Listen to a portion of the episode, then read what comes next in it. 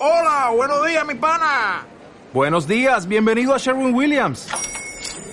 ¡Ey! ¿Qué onda, compadre?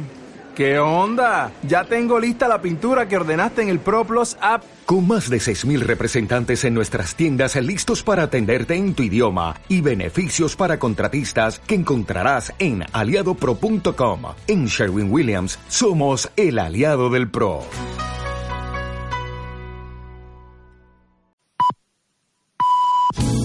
Son las 3. Radio Las Palmas FM.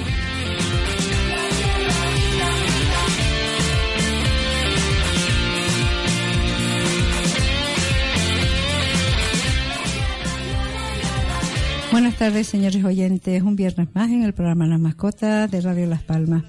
Recordarles, como siempre, que si nos quieren escuchar desde Las Palmas, el IAL es el 97.3, desde el sur el 91.1 o en el correo de la emisora radiolaspalmas.com. Hoy vamos, vamos a presentar a nuestro primer invitado de, de esta tarde y es don Pedro Oliver, fundador de ATAC, Asociación de Terapia Asistida con Animales. Buenas tardes. Me estás diciendo que no, a ver. Buenas tardes. Sí, es, es un error que se suele, se suele cometer y es que la, la A no es de asociación. No somos una asociación, somos una sociedad limitada. Ah, vale. Es Y que yo la- lo he presentado incluso la otra vez como asociación. Y la, la A es de actividades y terapias asistidas con, Con- con perros. Somos una, una sociedad limitada, eh, que decir, no, nos parece muy bien el mundo asociativo, pero en este caso y, siguiendo una serie de criterios empresariales eh, decidimos que no podía ser una asociación porque de hecho es una, es una empresa que, que- que tiene beneficios y por lo tanto pues no considerábamos que, que tuviéramos que entrar en el campo de la asociación, aunque históricamente bien es cierto que la mayoría de empresas que se mueven en el sector a nivel nacional suelen ser asociaciones. ¿no? En este caso nosotros sí que decidimos por una cuestión de filosofía desmasca- de- de- desmarcarnos de esa, de esa, de ese campo y, y jugar en otra, en otra división. Pues estupendo porque la anterior vez que entrevistamos también a alguien de la ATAC lo presentamos como asociación y entonces bueno, está bien que dejes las cosas Supongo claras. que fue el compañero y supongo que fue prudente. Jonathan, nuestro compañero Jonathan, fue, fue Jonathan, prudente. efectivamente, Sí, Jonathan. sí, un, un- un educador canino y un técnico en terapia asistida con perros. Estupendo como, como tenemos pocos aquí en, en las islas. Sí, la verdad que se defendió muy bien, vamos, hizo encantador lo que fue el programa Mm. por toda la, la terapia asistida que hacían con los Sí. animales, era una pasada. Bueno, eh, decirles que don Pedro Oliver es fundador de, del ATAC. Eh, una cosa, mm, entre otras cosas que ya iremos desglosando porque tiene un, un currículum como muy extenso y lo iremos viendo en la Es que, medida tengo, es que tengo muchos años. en la medida en la que vayamos preguntando, vamos, vamos a ir mm, desgranando todo su currículum. Eh, ¿por ¿Qué te llevó a, a crear la Fundación ATAC? Bueno, mm, la verdad es que eh, fue un poco el, el aunar eh, hobbies. Eh, yo en el mundo del perro ya había empezado en, en Barcelona, en lo que era el adiestramiento, el mal llamado adiestramiento clásico, que es un adiestramiento que incluye el- los métodos aversivos, el castigo. Y, y tenía cierto interés y como además trabajaba de profesor de instituto, bueno, pues resulta que llevábamos a los del ciclo de grado superior de integración social, los llevábamos a conocer qué eran las intervenciones asistidas con perros, que es otra cuestión también que me gustaría aprovechar para aclarar y es que habitualmente se habla de terapias asistidas con perros y en realidad son intervenciones asistidas con perros. Y digo el por qué. Porque no siempre las intervenciones son terapéuticas. En algunas ocasiones son educativas. Es decir, cuando trabajamos, por ejemplo, con menores infractores, con, con menores que están con medidas judiciales, no trabajamos terapia asistida con perros, sino que trabajamos educación asistida con perros. Entonces, intentamos que eh, los brotes de agresividad, las infracciones no se vuelvan a repetir y utilizamos al perro como una herramienta de trabajo, pero no es en sí una, una terapia. Y en estos casos de, de este tipo de niños que están con problemática eh, social, eh, tienen, se notan avances en este tipo de, de Sí. terapias con animales. Sí, de hecho, bueno, eh, uno de los programas que llevamos con Fundación IDEO es el Fundación IDEO es una, una de las fundaciones que, que, lleva aquí el centro de la montañeta, el centro de internamiento de medio semiabierto de la montañeta y que eh, están muy involucrados en el tema de menores, menores infractores. Entonces, bueno, en la montañeta de hecho llevamos eh, nuestros perros para, para trabajar con y nuestros técnicos para trabajar con, con una selección de 16 menores y de hecho, eh, lo que hicimos con ellos fue enseñarles a educar a los perros lo que se llama educación canina en positivo, que también volvemos a pelearnos ahí con los términos porque es la mal llamada educación canina en positivo, que en realidad es educación canina libre de castigos. Entonces lo que intentamos es que eso se, se generalice y que se den cuenta de que cuando tú quieres conseguir algo de alguien y la comunicación oral te falla, hay otras maneras de, de, conseguir. Tú tienes que ser capaz de buscar el recurso, tienes que pensar y tienes que conseguir llegar a un fin eh, por las buenas.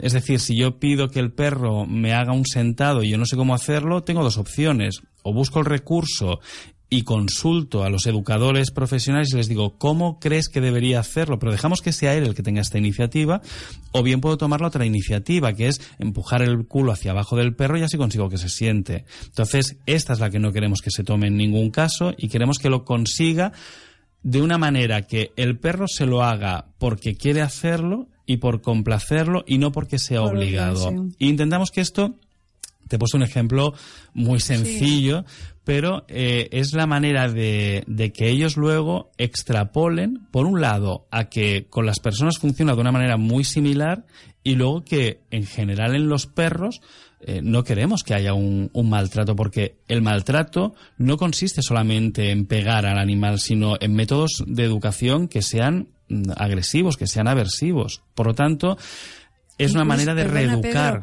incluso la represión con los animales puede ser un tipo de maltrato. Absolutamente. El maltrato animal incluye incluso lo que se llama la función nutricia, que no es de alimentación, sino que es la de cariño. Entonces, si tú no tienes cubierta la función nutricia, eh, es un maltrato, pero tanto para una persona como para un animal. Es decir, que tú tengas un perro en una finca y lo vayas a ver una vez en la semana, por mucho que tú le tengas eh, agua corriente y comida. Sí, lo básico. Es un maltrato. es un maltrato claramente. Porque cuéntame qué hizo ese perro para cumplir condena y estar encerrado en una finca, que es una cosa bastante habitual aquí en las islas. Yo también es verdad que vengo de otra comunidad autónoma y hay otro otro concepto hay otro concepto de hecho yo me sorprendí mucho cuando me encontré perros que se vendían en los escaparates del corte inglés mm. a mí me sorprendió tremendamente porque yo eso no lo conocía. En Cataluña no existe la venta de animales y no, no hay, no existe la venta de animales, me refiero en tiendas con un escaparate que la gente puede ir, poner los deditos, hacer la gracia. A mí me, me chocó, me chocó, me chocó soberanamente habido, hubieron, hubieron unas cuantas unas cuantas donde ibas a comprar tu, tu mascota, tu animal, y te los encontrabas en su jaula, la verdad que da una pena tremenda, pero los animalitos allí. Pero bueno, ya parece que, que ese tema ha cambiado y ya, gracias a Dios, no se ven. Yo la semana pasada estuve en una tienda que estuve viendo un Yorkshire y un Pomerania. ¿Y todavía existían? Sí. Pues Aquí. fíjate. Es decir, me, me espeluzna. Sería como, como que hubiera un escaparate con, con, niños para, para la adopción. O sea, es que es impensable, ¿no? Pero lo que es impensable para unas cosas, eh, sí nos cabe para otras. Entonces, bueno, mm, a mí realmente es algo que me, que me choca. Así que creo de todas formas que, que la comunidad autónoma de Canarias está avanzando a pasos agigantados y, y, en una en una muy buena dirección. Mm. Pero sí que es verdad que se ha partido de un punto muy bajo, muy bajo, en, en, cuanto al tema de la tenencia responsable de perros. Sí. Es que aquí no ha habido nunca la cultura de, del animal como se entiende ahora. Pero fíjate que es curioso que una comunidad autónoma como es Canarias, que es una comunidad que yo siempre digo que comparados con, con la península, mm, habéis sido absolutamente avanzados, puertos francos, eh, mucha influencia lingüística, mucha influencia cultural, y que siendo, yo siempre digo, cuando nosotros en la península todavía pintábamos con betún al rey negro, aquí ya tenían tiendas, seguro. Es decir, porque ha, sido una comunidad muy avanzada en ese sentido. Y sin embargo, en el tema de la tenencia de animales, no sé si es la influencia de la caza, si es eh, el hecho de que haya tanto terreno y que haya tanta finca. No lo sé realmente, pero sí que es verdad que se ha partido de un punto muy bajo para el tema de la tenencia responsable de animales. Es que aquí efectivamente, y además cuando los propietarios, los, dueños, eh, teníamos a nuestros animales, eran los que nos protegían, nos cuidaban la casa. Hmm. Eran los animales de la azotea. ¿Vale? Correcto. No era el animal que formaba parte de la familia. Ese concepto no existía en absoluto, es que ni te lo planteaba. Yo le he dicho, siempre hemos tenido animales en casa y comentándolo el otro día con mi hermano, digo, teníamos un patio en casa, digo, pero es que yo no recuerdo ni siquiera que sacáramos a los animales a la, calle como se saca ahora. Claro, imagínate. Era un concepto totalmente diferente. Era un yo creo que es un desconocimiento de las necesidades de la mascota. Entonces, la gente que tiene el, perro en la azotea, bueno, nosotros hemos tenido varios casos de suicidios de perros y, les llamamos suicidios porque no se, les puede llamar de otra manera, que han saltado de azoteas han saltado de azoteas porque imagino que se les llega a hacer insufrible. Piensa que el 33% del cerebro del perro está destinado al olfato. Y el perro lo que no puede estar es permanentemente mm, revisando las cuatro esquinas de una, de una azotea. Por lo tanto, el perro necesita, necesita salir y necesita oler cosas nuevas, necesita nuevas estimulaciones. Siempre decimos que cuando los perretes van por la calle, un poco para que, para que, el, para que el, público en general nos entienda, decimos, vamos a ver, cuando el perro va por la calle y empieza a oler, es como para ti cuando estás mirando el Facebook. Digo, y de hecho, digo, cuando se paran a oler mucho o hacen un pipí, es como un I like. O sea, es como de, para ellos realmente, o sea, piensa que sus fosas nasales funcionan en estéreo. Pueden oler, olfatear a distinta, de distintas maneras por cada fosa y el 33% de su cerebro está destinado al olfato. Por lo tanto, imagínate lo que para un perro significa ir a un ambiente nuevo, es un, es un mundo de colores, que realmente los olores para ellos es un mundo de colores. Ahora, imagínate un perro encerrado en una azotea. Sí, de hecho se comenta que se está amputando un poco el olfato de los animales porque no se les deja eh, poder desarrollar eh, esa habilidad para, para lo que están creados, entre otras cosas. Absolutamente. Otro ejemplo claramente para que se nos pueda entender. En una playa que midiera 50 metros de largo por 5 de ancho por 5 de profundo, un perro sería capaz de distinguir dos granos de arena que fueran distintos. Es absolutamente impresionante. Por eso se prepara los perros para búsqueda, para olfato, para rastreo, porque son auténticas máquinas. Y aquí en España todavía nos falta muchísimo que aprender, pero, por ejemplo, hay países, como en Inglaterra, que ya se utilizan los perros para detección de cáncer de pulmón. Lo escuché esta semana. Claro, pero es que incluso hubo una investigación muy curiosa donde se pusieron dos grupos. Eh, uno de los grupos eran pacientes sanos y otro de los grupos eran pacientes enfermos. Entonces se trabajó con unos perros para ver, pues efectivamente, cuál era el nivel de efectividad de estos animales. Bien, pues empezó a, um, empezaron a dar error. Uno de los perros empezó a dar error con uno de los pacientes del grupo sano.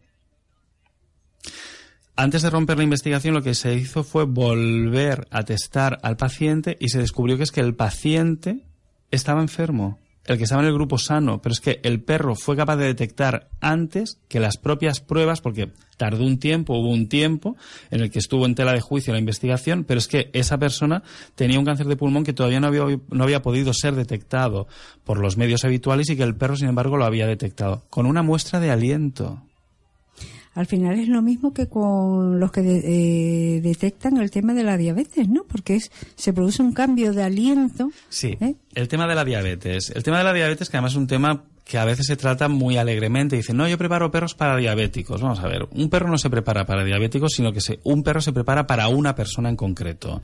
Además, se tiene que preparar en un ambiente absolutamente aséptico. Bocalán en Madrid, por ejemplo, prepara perros para diabéticos. Se toman muestras de sudor y muestras específicas de ese niño. Normalmente suele ser de niños, porque el problema de las diabetes es las hipoglucemias que pueda mm. tener mientras duerme. Entonces, eh, ¿qué hace el perro? Es un perro que se le coge desde cachorro y es un perro que se le habitúa a despertarlo cada dos horas y que vaya a la fuente. ¿La fuente cuál es? En este caso es el niño. Niño. El perro va, huele al niño y si el, el niño ha entrado en una hipoglucemia, el perro da el aviso que suele ser el ladrido. Y entonces al Per- perro lo premian. Perdona un momento, Pedro. Sí. Tiene que ser eh, animal tuyo propio. propio, ¿no? Es decir, se, se prepara un perro específicamente para esa persona. Se coge un cachorro y se prepara una, un cachorro. un- se- se- suele ser un cachorro y se le empieza a preparar desde cachorro específicamente para el tema de la diabetes. Y un poquito más adelante se le prepara ya específicamente para ese usuario. Entonces lo que se hace es que, que la gente dice, qué mono el perro que cada dos horas va a controlar al niño. Bueno, realmente es que el perro está deseando que el niño tenga una- hipoglucemia porque va a dar el aviso y le van a dar un premio. Claro. De hecho, la muestra con la que se trabaja previamente con el perro para entrenarlo, porque no es que sea una cosa de azar, sino que realmente se le prepara con muestras y se le va haciendo test olfativos, el, el perro lo que se hace mu- en muchas ocasiones para que no deje de dar la conducta, porque si va siempre a olerlo cada dos horas y nunca huele, no va a dar nunca, puede extinguirse esa conducta, con lo cual lo que se hace es que a veces se esconde debajo de la almohada una muestra con el olor que tiene que alertar al perro. Vale. De manera que le demos la oportunidad al perro, efectivamente, de dar la señal de aviso, lo premiemos y el perro, bueno, claro, absolutamente Privado. feliz, pero no feliz por haber salvado la vida al niño, que posiblemente también, premio. pero claro, premio. pero por su premio, que, que bueno, que pues al fin y al cabo es lo que está buscando. Él lo hace por una recompensa, pero como todos hacemos todo por una recompensa, trabajamos a cambio de una recompensa, eh, hacemos cosas a cambio de recompensas, es decir, pues el perro lo hace exactamente igual. A todos nos gusta que nos den, una palmadita en la, en la Absolutamente. espalda. Y, Una caricia por el lomo a todo el mundo le priva. Exactamente. ¿Y cómo surgió, eh, Pedro, este tema de, de, de la asistencia, de preparar animales? ¿Qué fue lo que hizo que dar pie a todo este tipo de terapias con, con animales? Porque están también la de la ecuestre. Sí, sí, que además la ecuestre. Que además en, en Gran Canaria tenemos la suerte de tener una asociación, AFTEC, eh, que es potente, es muy potente en, en el tema de terapia ecuestre. Y, y yo los entrevisté a ellos hace tiempo, pero mm, no, yo le preguntaba a ellos, digo, pero ¿cuál es más efectiva? O si se puede llamar así, efectiva, la terapia asistida con animal, con perro, o la terapia asistida eh, con caballo, la ecuestre. Eh, ¿Cómo decidimos ir a un sitio o ir a otro? Bueno, realmente va a ir en función del usuario y de las necesidades del usuario. Las eh, intervenciones asistidas con animales pueden ser con caballos, pueden ser con perros, pero es que también pueden ser con gatos, que serían los programas de animal residente. Hay centros donde no, no cabe el estar llevando un animal y trayéndolo, y entonces lo que se hace es que se pone un animal allí, como pueda ser, que son los programas de animal residente, como pueda ser un perro, que es el menor de los casos, pájaros, o se pueden poner gatos que son animales suficientemente autónomos y luego se pasan a hacer revisiones de estos programas y de estas de estas eh, de, estas situaciones para que estén absolutamente controladas. ¿Qué hace decidir que sea un caballo, que sea un perro? Pues depende, depende de lo que tú estés buscando. Si, por ejemplo, estás buscando que haya un tema mm, de ejercicio físico, de columna, de posición erguido, evidentemente me decantaré por un caballo porque voy a poder montar al niño y voy a poder hacer una equinoterapia eh, montando al niño y que vaya acompañando con el compás. A lo mejor lo que busco es un contacto total y entonces puedo escoger entre un perro de tamaño grande o un caballo. Es decir, porque también los, los perros se utilizan como perro manta. El perro manta es aquel perro que se tumba con el usuario y de hecho tenemos de CETAC, que es la antigua división vocalán en Cataluña, eh, un libro publicado que se llama 47 BPCs, que son 47 posiciones caninas. Es decir, son 47 maneras de colocar al perro en una posición de relax absoluto con el usuario. El usuario y el perro tumbados. Entonces se establece un contacto total. Por eso solemos preferir hembras a machos, porque a la hora de establecer contactos físicos siempre eh, La hembra está más predispuesta. la hembra no tiene pene. Ah, vale. Ok. Entonces, el, y el, el perrete en un momento dado se puede excitar por nervio y se le sale lo que llamamos el pintalabios. Sí. Entonces, bueno, pues solemos preferir hembras. anda, no te digo nada el día, el primer- el día que se le salió el pin- pintalabios al mío. Sí, no, es que hay perros de mía, pellejito me quedé- corto. me quedé muerta. Hay perros de pellejito corto, sí, sí, sí. Entonces, bueno, preferimos, preferimos hembras, aunque nosotros en ATAP Canarias eh, tenemos a Cabana, que es una hembra, tenemos a Gala, que es una golden, eh, Cabana es una, una labradora, tenemos a Oso, que es el, el perro de Jonathan. Cada, cada perro pertenece a un técnico y es propiedad suya, es decir, no trabajamos eh, por, por, por premisa, no trabajamos con ningún perro prestado. Que hay gente que nos dice, ¿por qué no te llevas mi perro, que es buenísimo? No, no nos podemos llevar un perro prestado porque no conocemos a ese perro, porque, Claro. porque Sí, no lo hemos trabajado. que se establece El vínculo claro, y el seguro de responsabilidad civil que no nos cubriría si ocurriera alguna cuestión. Ya.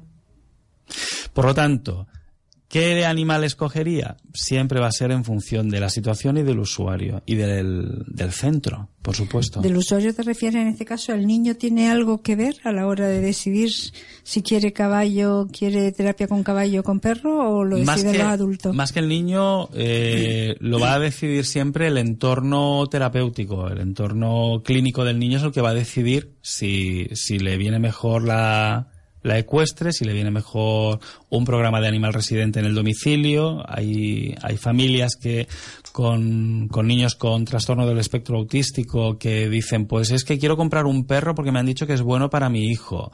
Cuidado, nosotros siempre hemos informado de estas cuestiones que, cuidado, cualquier perro no, un perro específico para trastorno autístico.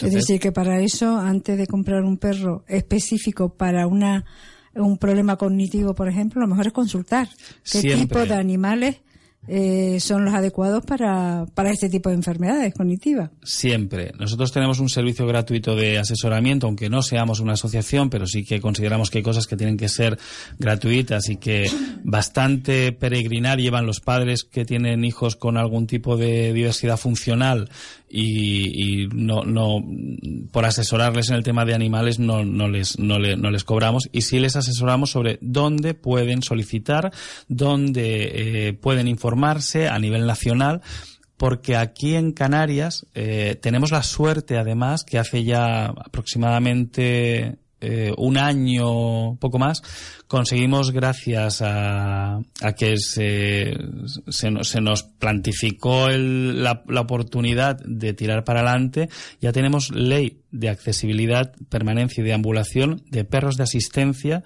para personas con discapacidad. Entonces, ahora es el momento de que todas esas personas que quieran tener un, un perro eh, porque tienen un hijo con eh, una discapacidad funcional eh, y, y necesita pues apoyo porque necesita un perro que le empuje la silla de ruedas, por ejemplo.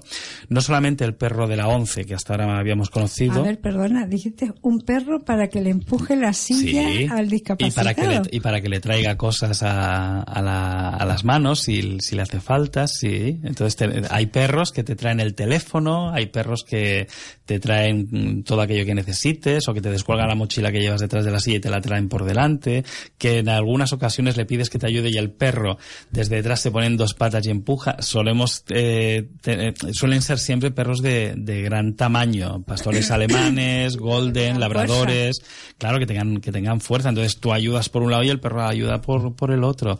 Pues estos son perros de apoyo social lo que era el perro que conocíamos como perro guía eh, ahora es perro guía pero forma parte de un elenco de perros que por ley ya aprobada en el Parlamento en el 2017 tenemos gracias a que eh, se nos ocurrió tirar para adelante esta iniciativa y tuvimos el apoyo absoluto de, eh, del grupo parlamentario de Podemos y del Partido Popular. Y nos ayudaron a tirarlo para adelante y se aprobó se aprobó la ley. Tenemos una de las leyes más modernas de España y más actuales porque ha sido de las últimas que, que Que ha venido a claro porque son de pertenecen a las comunidades autónomas el único que tiene acceso a nivel nacional es el perro guía y ahí tenemos mucho que agradecerle a la ONCE, porque abrieron muchas, muchas puertas. Muchas puertas. Y ahora, bueno, ha sido el momento de abrir el abanico a otro tipo de perros como son los perros de apoyo social, que son los que comentábamos para los temas de los físicos, están los perros señal, que son los perros para personas sordas, están los perros de alerta médica, que son los que conocemos como los perros para diabéticos y perros para personas con epilepsia, porque los perros son capaces de, entrenados, son capaces de detectar previamente una crisis epiléptica, con lo cual el perro te da aviso antes de que tú mismo lo sepas, y entonces lo que haces es ponerte a buen seguro, a buen recaudo. Y perdona, y si tú, por ejemplo, tienes un animal que es epiléptico, tú puedes tener otro animal que le detecte esa epilepsia al, a ese animal? En este caso eso lo desconocemos. Yo lo desconozco. No creo que nadie entrene un perro porque piensa que entrenar a un perro para una cuestión de estas es eh, meses y meses y meses y meses y meses que llegan a, superar el año de trabajo y una inversión económica importantísima.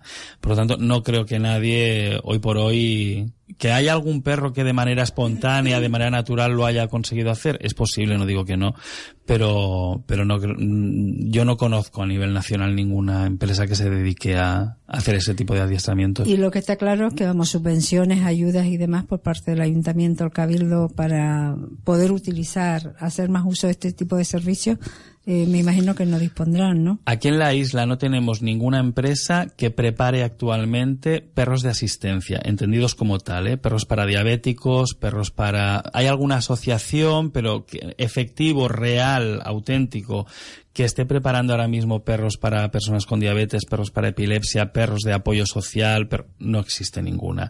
Y no hay ninguna de la península que venga a hacerlo aquí, porque luego hay una época que es la época que se llama la de acoplamiento. Entonces dime tú qué empresa se queda aquí medio año para un perro para ver que el acople es bueno y si luego surge algún problema. Entonces, bueno, de momento tenemos la ley, que esa ya es importante para que si viene cualquier persona de vacaciones pueda acceder con su perro de apoyo, con su perro de asistencia, porque han pasado a llamarse todos perros de asistencia. Entonces, que pueda acceder con su perro de asistencia a cualquier sitio, ya no solamente puede acceder el perro de la ONCE, pueden acceder cualquier perro de asistencia, y eso ya es importante. Ahora lo que tenemos que esperar es el desarrollo de la ley y a partir de ahí que salgan empresas que puedan certificar y preparar a los animales aquí en las islas. Vas notando que los políticos van entrando porque la verdad que esta es otra importante. Si los políticos no se mentalizan, pues un poco difícil llevar adelante todo este si tema. Si no hubieran políticos que se mentalizaran, no habríamos podido conseguir el, el que se se aprobara la ley que se aprobó el año pasado, pero que fueron dos años de intenso trabajo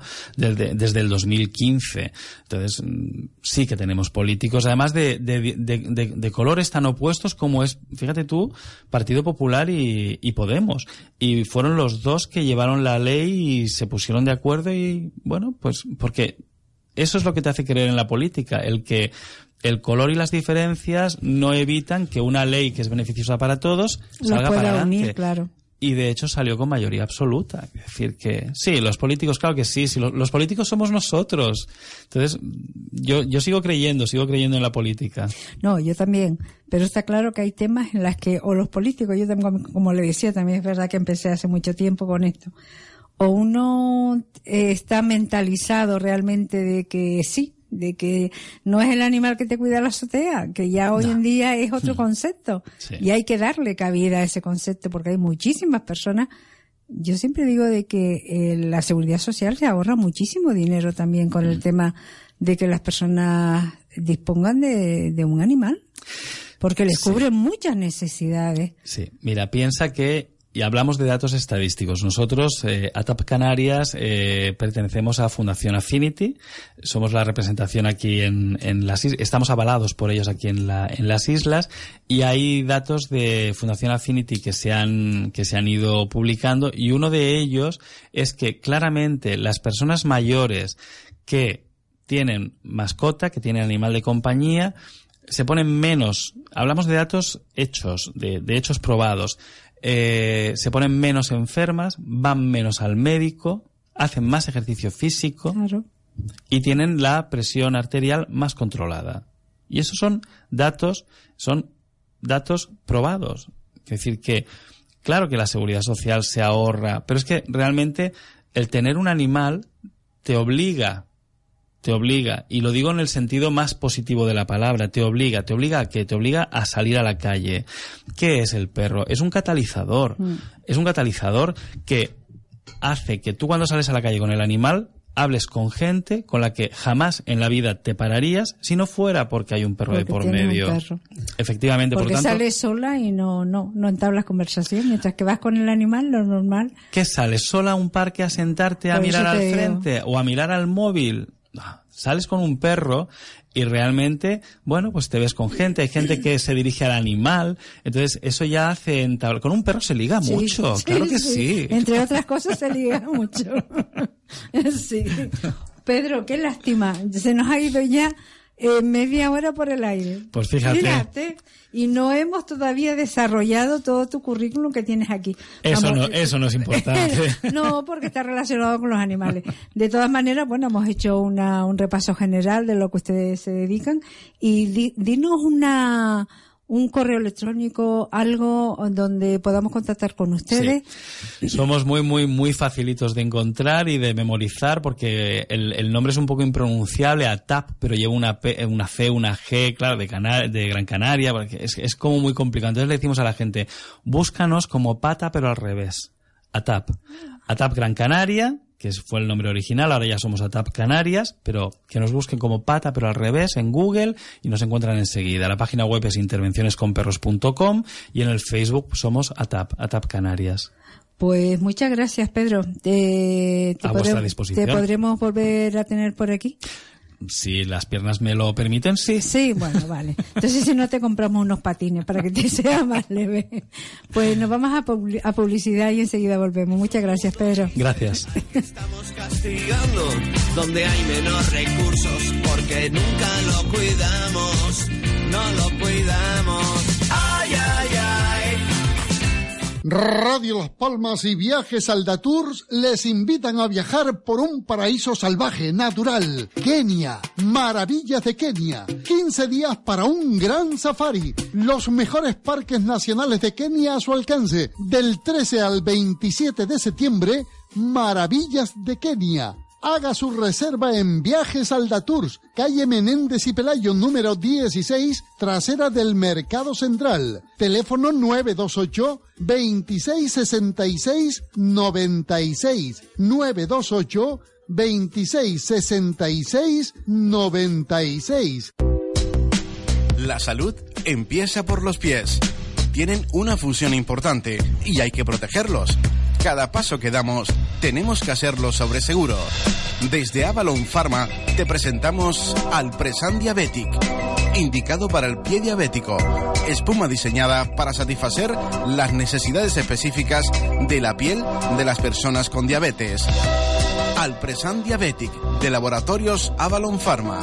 Distribuidor oficial para Canarias, Medisca Farmacéutica. Y llegó a Carrusel el nuevo pack de tres sartenes más dos tapas de cristal antiadherentes y de cerámica de la marca Cooper.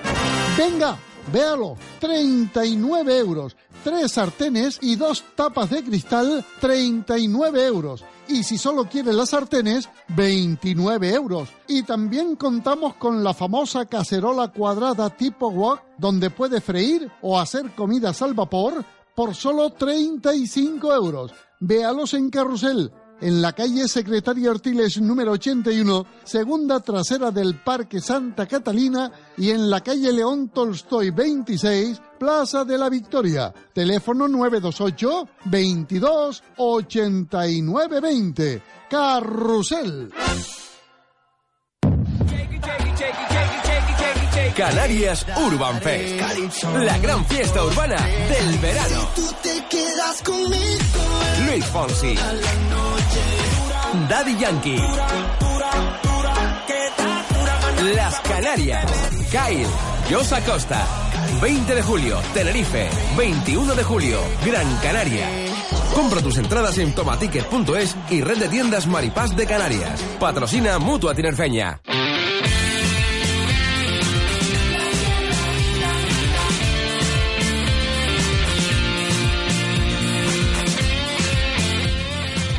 Hola, señores oyentes, aquí estamos de vuelta y con otra persona eh, muy espectacular, similar al que al invitado que acabamos de entrevistar. Eh, doña Soraya Denis, ¿la tenemos ya en antena, Soraya? Hola, buenos días. Buenos días, Soraya. Qué ilusión escucharte, aunque fuera por la radio, aunque sea por la radio. ¿Cuánto tiempo? Sí, sí, mucho tiempo, sí. Qué placer. Bueno, doña Soraya Deni es profesora de veterinaria en el Hospital Veterinario de la Facultad de, de Veterinaria de la Universidad de Las Palmas, de Gran Canaria. Y ella es especialista en animales exóticos. Fíjense qué tema vamos a tocar hoy que no hemos tocado nunca. Lo estábamos reservando para ella, buscando el hueco. Eh, Soraya, ¿qué te llevó a especializarte en animales exóticos? Pues realmente la especialidad vino con, con mi...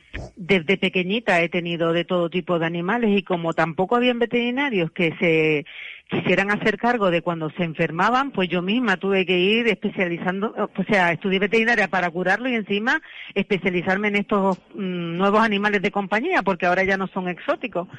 Y bueno, la nueva forma de llamarlos.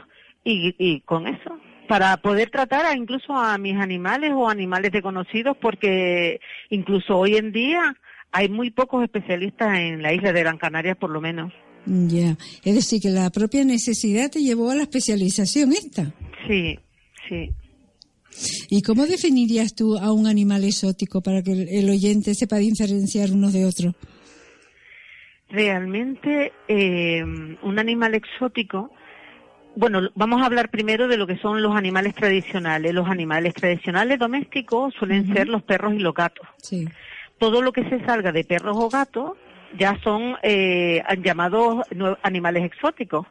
Aunque, por ejemplo, ahora el nuevo, la nueva terminología los conoce como nuevos animales de compañía, mm, nuevos animales de compañía, porque eh, un conejito, que es una mascota exótica, realmente no es muy exótico tener un conejito, porque no, eh, si aplicamos bien el término, exótico significa que viniese de países eh, fuera de, que no fueran españoles o de las islas, ¿no? Pero realmente eh, son todo lo que no sean perros y gatos son animales pues exóticos, los que se conocen como exóticos. Pero me imagino que habrán algunos animales porque porque realmente este tipo de, de animales o de especies, como quieras llamarlo, eh, ¿por qué no se eligen? ¿No suelen ser elegidos como animales de compañía? ¿Qué problemas es que hay? Realmente, bueno, es que es tan variada la cantidad de animales exóticos o nuevos animales de compañía que hay, porque por un lado tendríamos los pequeños mamíferos, ¿no? Por ejemplo, conejos, cobayas, hámster.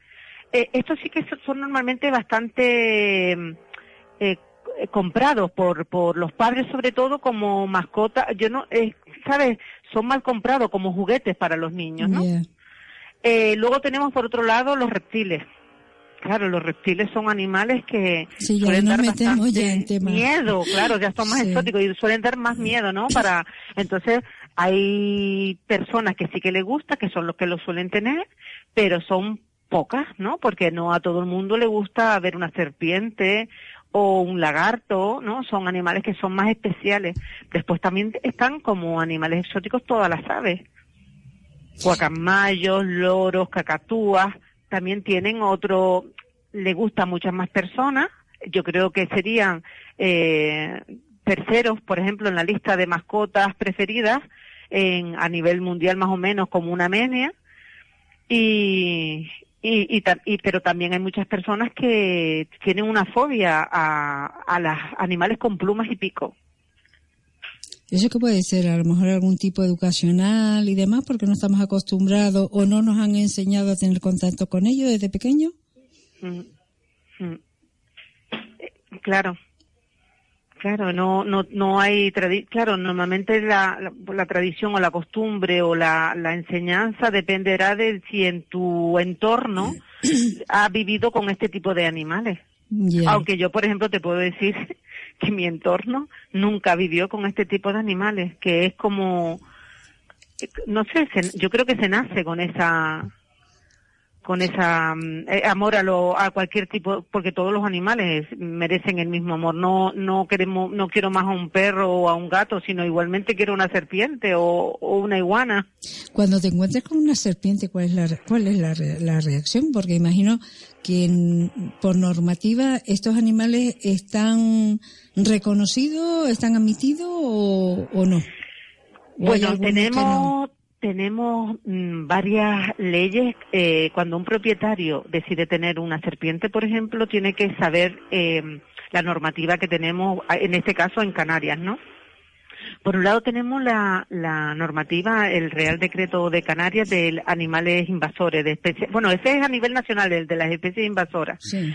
Pero tiene particularidades para Canarias, por ejemplo, no se pueden tener estas, estas serpientes que ahora mismo se encuentran eh, distribuidas por casi toda la isla, ¿no? En estado salvaje. Esa es la que nos está creando grandes problemas a la agricultura, ¿no? El- el- no Bueno, sé la tiene, agricultura realmente a la, a la mm, a los animales canarios, ¿no? A la lagarto canario, que por ejemplo la serpiente se alimenta de lagarto canario. Mm, vale. Yo pensé Mm, que era más el tema ratas de- y ratones. Pensé que era más el tema de la, de la agricultura y demás que estaba acabando con nuestra, con nuestra vegetación. Re- mm, realmente ella es, ca- es, mm, carnívora, por decirlo de alguna forma. Come mamíferos, aves, eh, lagartos, reptiles, ¿sabes? Que lo que va a acabar es con la fauna canaria. Y con respecto al ser humano, ¿hay algún peligro de cara No, no? no, no.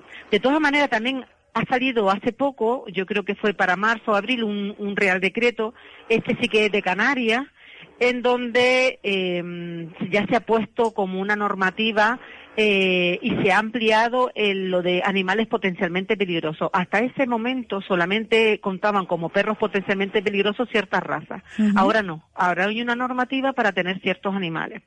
Y por ejemplo, la boa constrictor, que hasta hace poco era una mascota que te encontrabas en cualquier tienda, dentro de esa normativa está en el anexo 1 y está prohibido su tenencia. Los que la tenían tenían un mes para regularizarlo, donde tendrán que identificar, esterilizar estas mascotas que se han tenido eh, de forma legal, o sea que porque esos son animales que vienen con CITES, con como una especie de, de, de origen eh, como es que no, no el CITE es como un convenio de protección de especies y, y que tiene que ver con el comercio de estos animales, ¿no? No puedes coger un animal de la selva y venderlo, ¿no? Tiene que estar todo controlado porque eh, se extinguían las especies, ¿no? Entonces, em, mientras tú pudieses demostrar eh, que los animales eran legales, te daban para legalizarlos en la isla, aunque estuviesen dentro del anexo 1 de eh, especies peligrosas. Tienen otro anexo 2, donde está, por ejemplo, la Piton Review, que es una serpiente bastante común también, y eh, hay otros animales que, que, que se permiten tener, pero siempre con tienes que eh, hacer un registro dentro del ayuntamiento donde tú estás, tienes que pagar un seguro de, Sí, responsabilidad civil por si acaso que cometa algún daño. Como los perros Tienes que- aquí mm, potencialmente peligrosos, ¿no? Que tienes que pagar un, un seguro de responsabilidad aparte. Sí, lo mismo para perros, pero por ejemplo, para ahora, para tener la, la Piton Regio o la Boa Constrictor, tienes que tener ese seguro también. O sea que yo le digo a las personas que quieran tener estas especies eh, exóticas que primero se informen, que hablen con su veterinario, un veterinario que conozcan de exóticos y les pregunten la- los requisitos que, que se piden tener, porque ahora mismo tienen ya bastantes requisitos, muchos de ellos. Y Cada vez se está haciendo más restricción. Ya, por ejemplo, ya no. Hasta hace poco tú podrías, podías haberte comprado un, un hipopótamo, una jirafa. Ya ahora mismo, con la ley esta de, el, el Real Decreto de, de animales peligrosos, eso está totalmente prohibido. Vamos, espérate. Me estás diciendo que antes podíamos acceder a tener como un animal doméstico a una jirafa o a un Sí, hipopótamo. sí, bueno, mm, no sé si recuerdas que Jesulín tenía un tigre en su casa. Bueno, yo, yo sé que el rey Sí, hay gente que le gusta tener. tiene un tigre y no sé si es un león. Y digo, vamos, yo no sé si es que está el hombre, no sé, por una fase depresiva. Sí, Porque es tan, sí, algún es tan extraño vivir Ya. eso. Sí.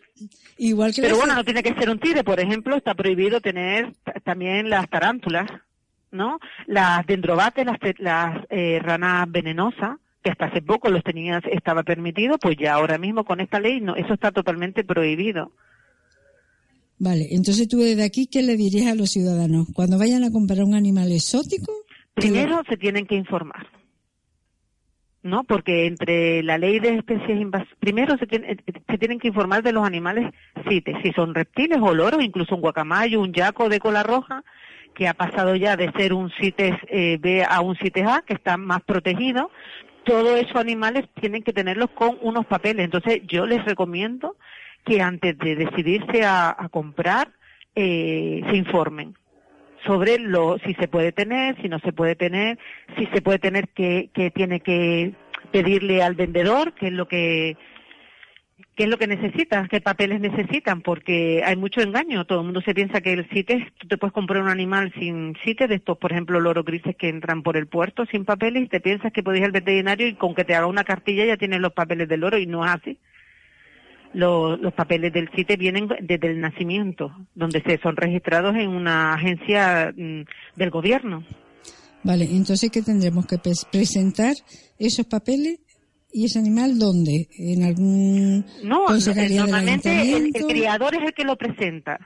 El, criador es el que lo presenta eh, cuando tiene cría en el en el soibre, en, el caso de serle en Las Palmas, ¿no? Donde sacará los papeles, legaliza todas las crías, tiene que haber tenido legalizado los pases, y luego cuando a ti te venden un animal de eso, te tienen que venir con los papeles de haber eh, pasado, de estar registrado. Es como un libro de familia, ¿no?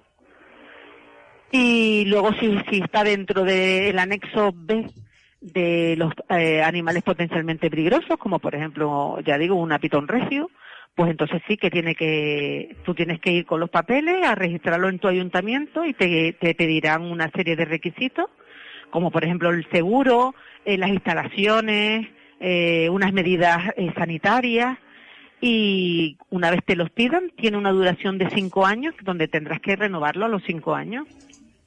Pero vamos a ver, Soraya, este tipo de animales me imagino que no se podrá utilizar ni realizar ningún tipo de, adiestramiento, ¿no? Se mueve por, puro instinto, ¿o no? Sí, sí, es puro instinto, no tiene, no es un animal doméstico, no es un animal dócil, no lo vas a llamar y te va a venir, ¿no?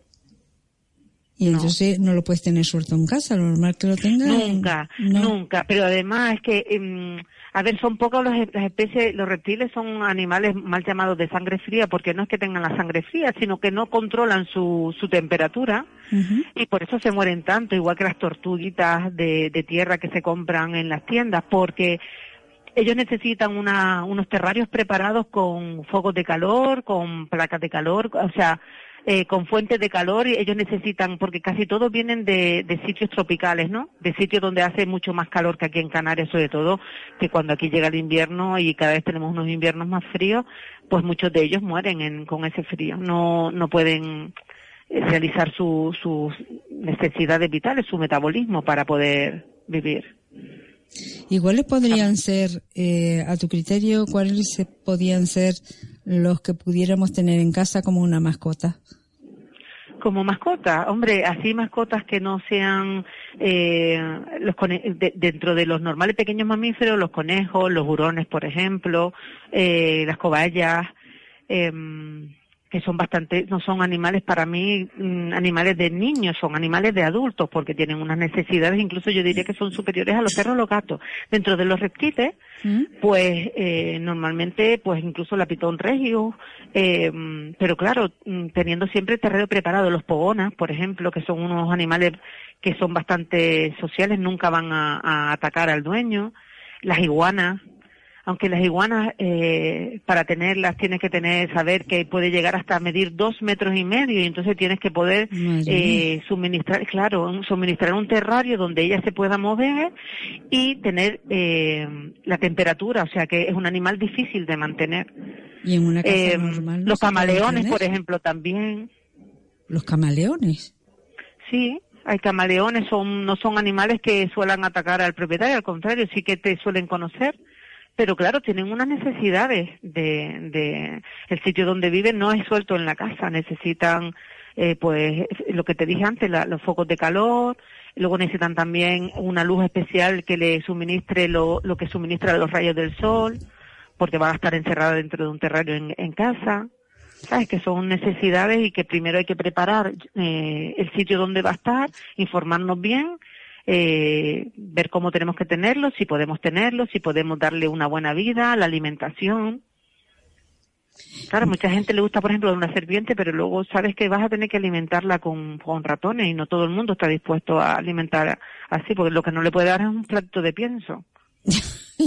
pero, claro. ya claro, pero también darle un ratón para que se lo coma, la verdad, es que bueno, me imagino que al final será como todo a nivel cultural un tema Claro. de nivel cultural al que no estamos acostumbrados y en, en esos países de donde proceden pues será lo, lo más habitual lo más habitual del mundo Claro. Sí, ¿entiendes? tienes alu- lo- eh, alumnos tuyos en veterinaria que se declinen de alguna forma perdón por este tipo de especialidad de animales exóticos Poco. poco Poco, poco, muy poco, sí.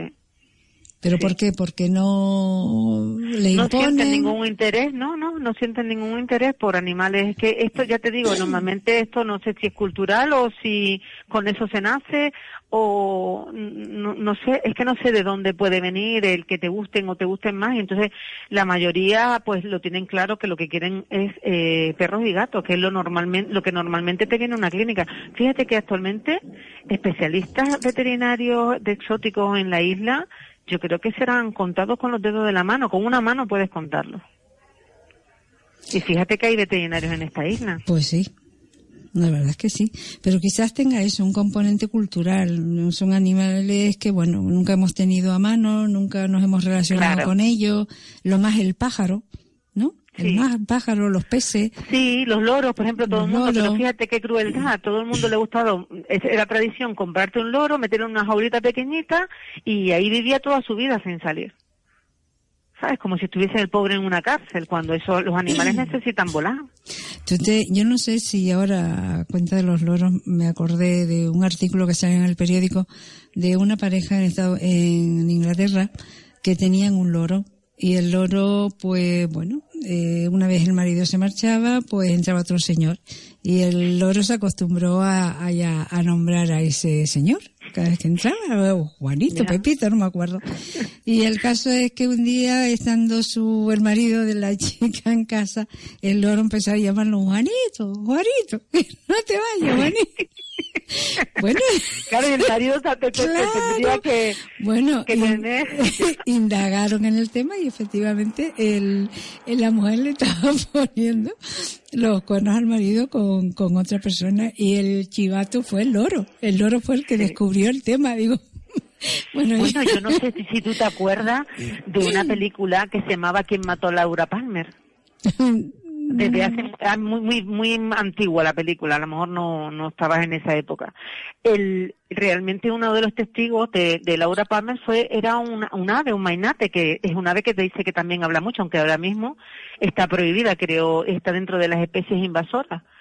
Pero me acuerdo yo de toda la policía, todo el mundo estaba esperando que el, que el mainate que habla mucho y repite mucho lo que oye, eh, dijera algo que les pudiera dar una pista de quién había matado a Laura Palmer.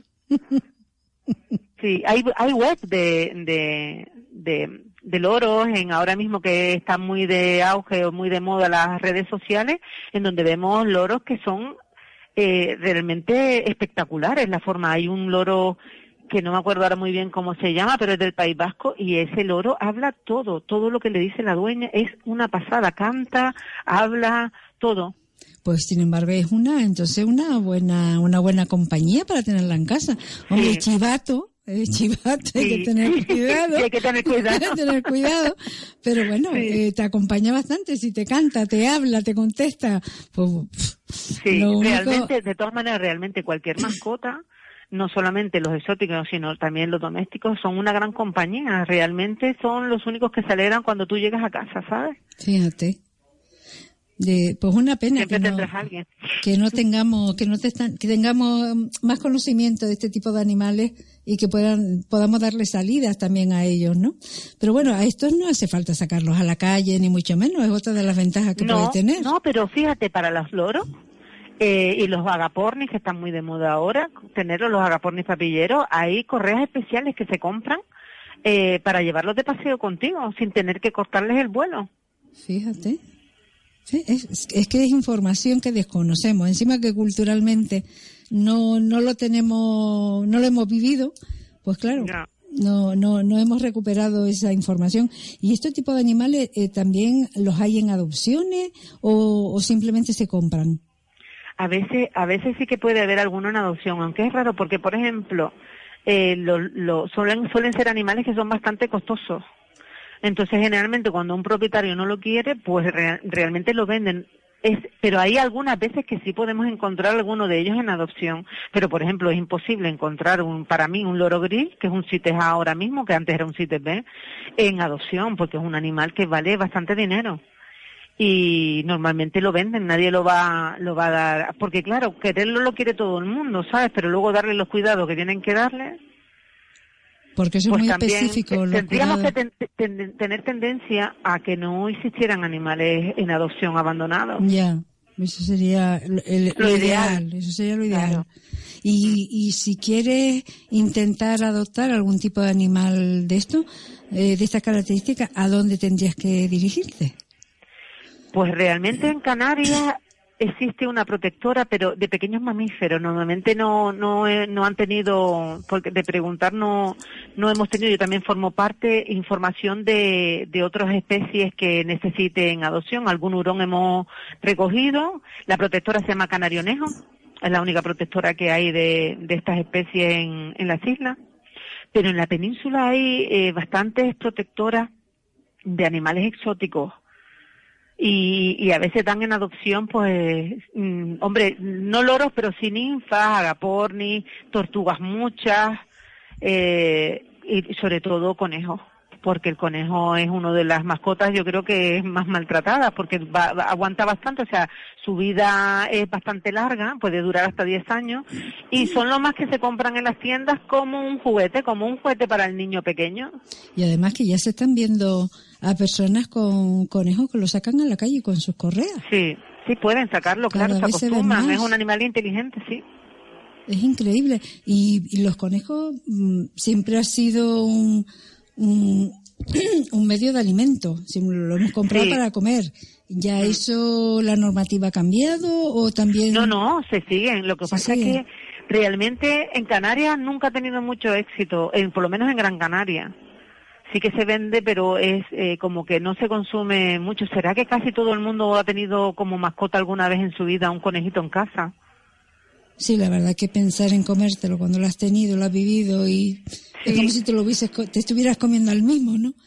Sí, sí. Y se te Bueno, es- es, quita. es cultural también, porque fíjate que en, en Oriente se comen los perros y los gatos, Ya, ya. que nosotros también es impensable. Sí, nosotros nos alarmamos, pero es que es la cultura de ellos.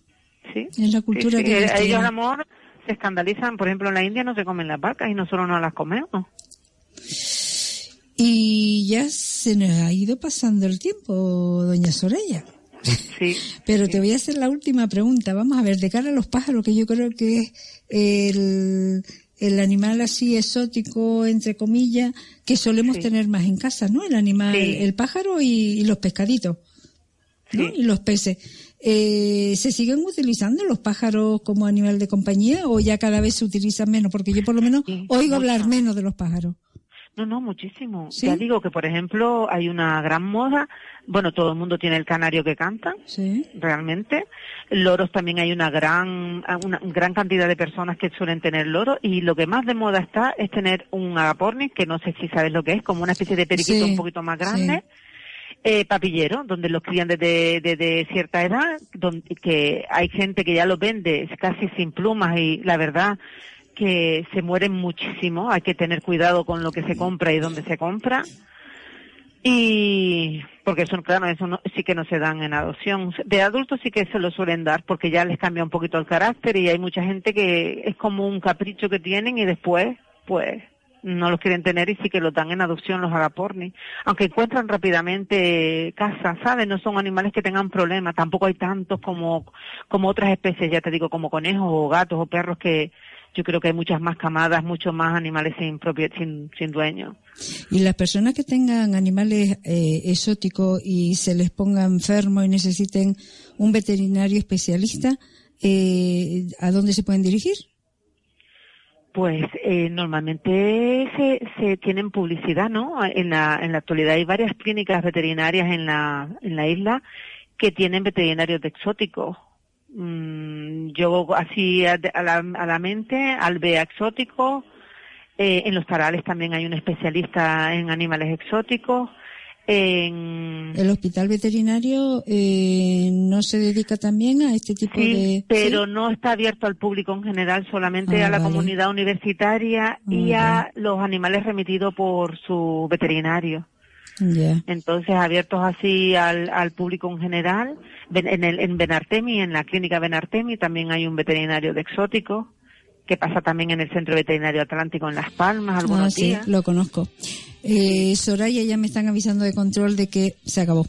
Ha sido un placer tenerte aquí, hablar contigo, que nos hayas puesto al día con este tema de los animales Es exóticos. bastante amplio. Bastante amplio, esto requeriría otra presencia tuya, pero bueno, por lo menos nos ha hablado a nivel general con el tema importante. Ha sido un placer, Soraya, tenerte aquí. Igualmente. ¿Vale, mi niña? Un abrazo. Un Hasta abrazo. luego, adiós.